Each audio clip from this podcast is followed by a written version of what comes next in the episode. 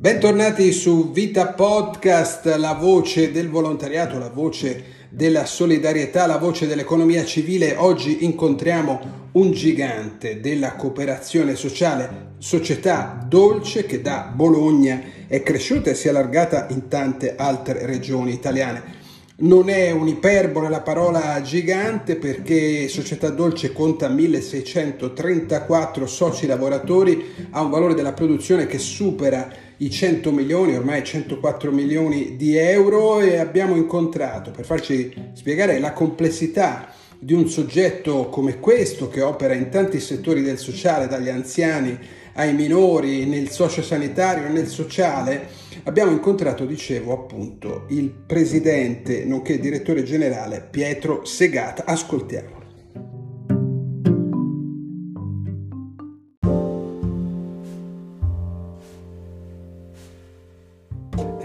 Siamo con il presidente Pietro Segata, state per per chiudere, per, quindi per pubblicare Segata un bilancio importante perché arriva dopo una stagione difficile, la stagione della pandemia, come si fa a, a, a essere impresa sociale eh, dentro una pandemia, come si fa a resistere?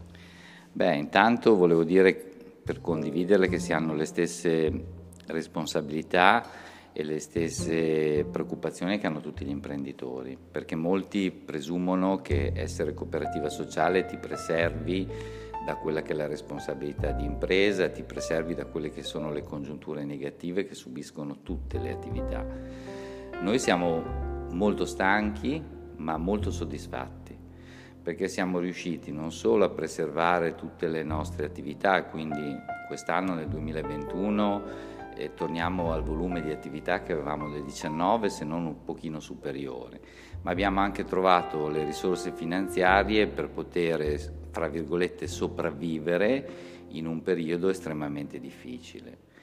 Il 22 si presenta altrettanto complesso perché siamo aggrediti dai costi energetici, dalla difficoltà di trovare e remunerare in maniera corretta, dico, ma soddisfacente le risorse umane, per cui comunque la fase che lei indicava non si è ancora conclusa. Il triennio, secondo me, che metterà alla prova tutte le nostre realtà il 20, il 21 e il 22.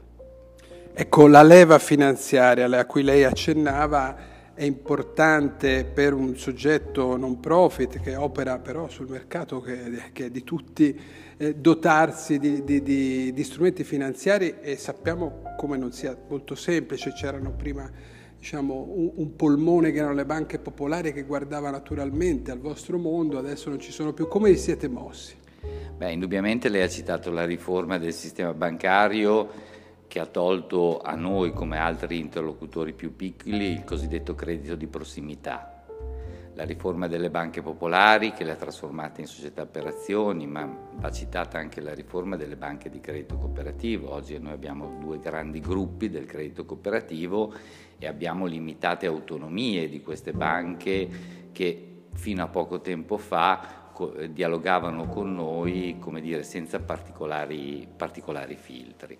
Le cooperative sociali sono realtà sottocapitalizzate, d'altronde i soci sono i lavoratori, i lavoratori che hanno retribuzioni medio-basse a cui non possiamo chiedere di investire tanto capitale di rischio.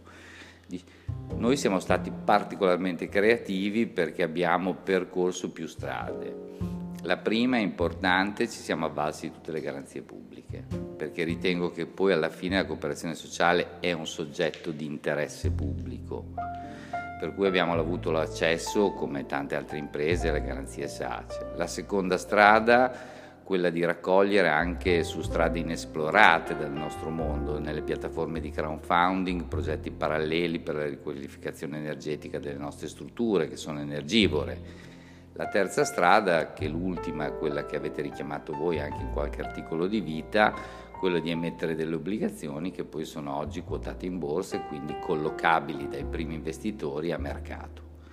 E abbiamo una buona, una buona risposta nel 22 sto studiando altre forme per finanziare non tanto l'attività corrente, perché il nostro circolante, il nostro capitale circolante sostiene il nostro sviluppo, ma più che altro gli investimenti.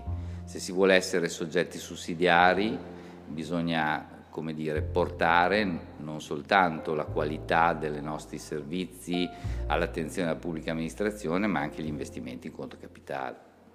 Cosa c'è nel futuro di Società Dolce e cosa c'è più in generale nel futuro del non profit del terzo settore italiano? Beh, è importante richiamare la riforma. una riforma che spero non tenda a omologare i soggetti del terzo settore, ma dia loro comunque una cornice eh, certa all'interno della quale noi possiamo operare avendo riferimenti giuridici eh, definiti senza più dover tutte le volte richiamare normative speciali, cose particolari. Poi oggi cosa distingue una cooperativa sociale da una public company del terzo settore? Questo è un punto di domanda che mi faccio tutti i giorni.